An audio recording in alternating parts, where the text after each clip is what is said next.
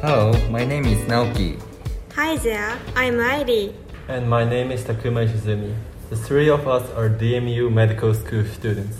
Today, we're going to introduce you to our idiom, as right as rain.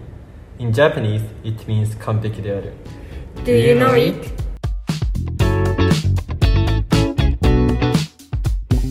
In this situation, Andrew and John are talking together in the office.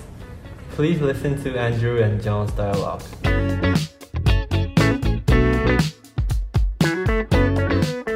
Andrew, how are you? Hello, John. I'm fine, thanks. How are you? Great. But I heard you were sick. Oh, it was nothing much. I was off work for a couple of days with a bad chest, but I soon got better. I'm as light as rain now. Thanks. Good.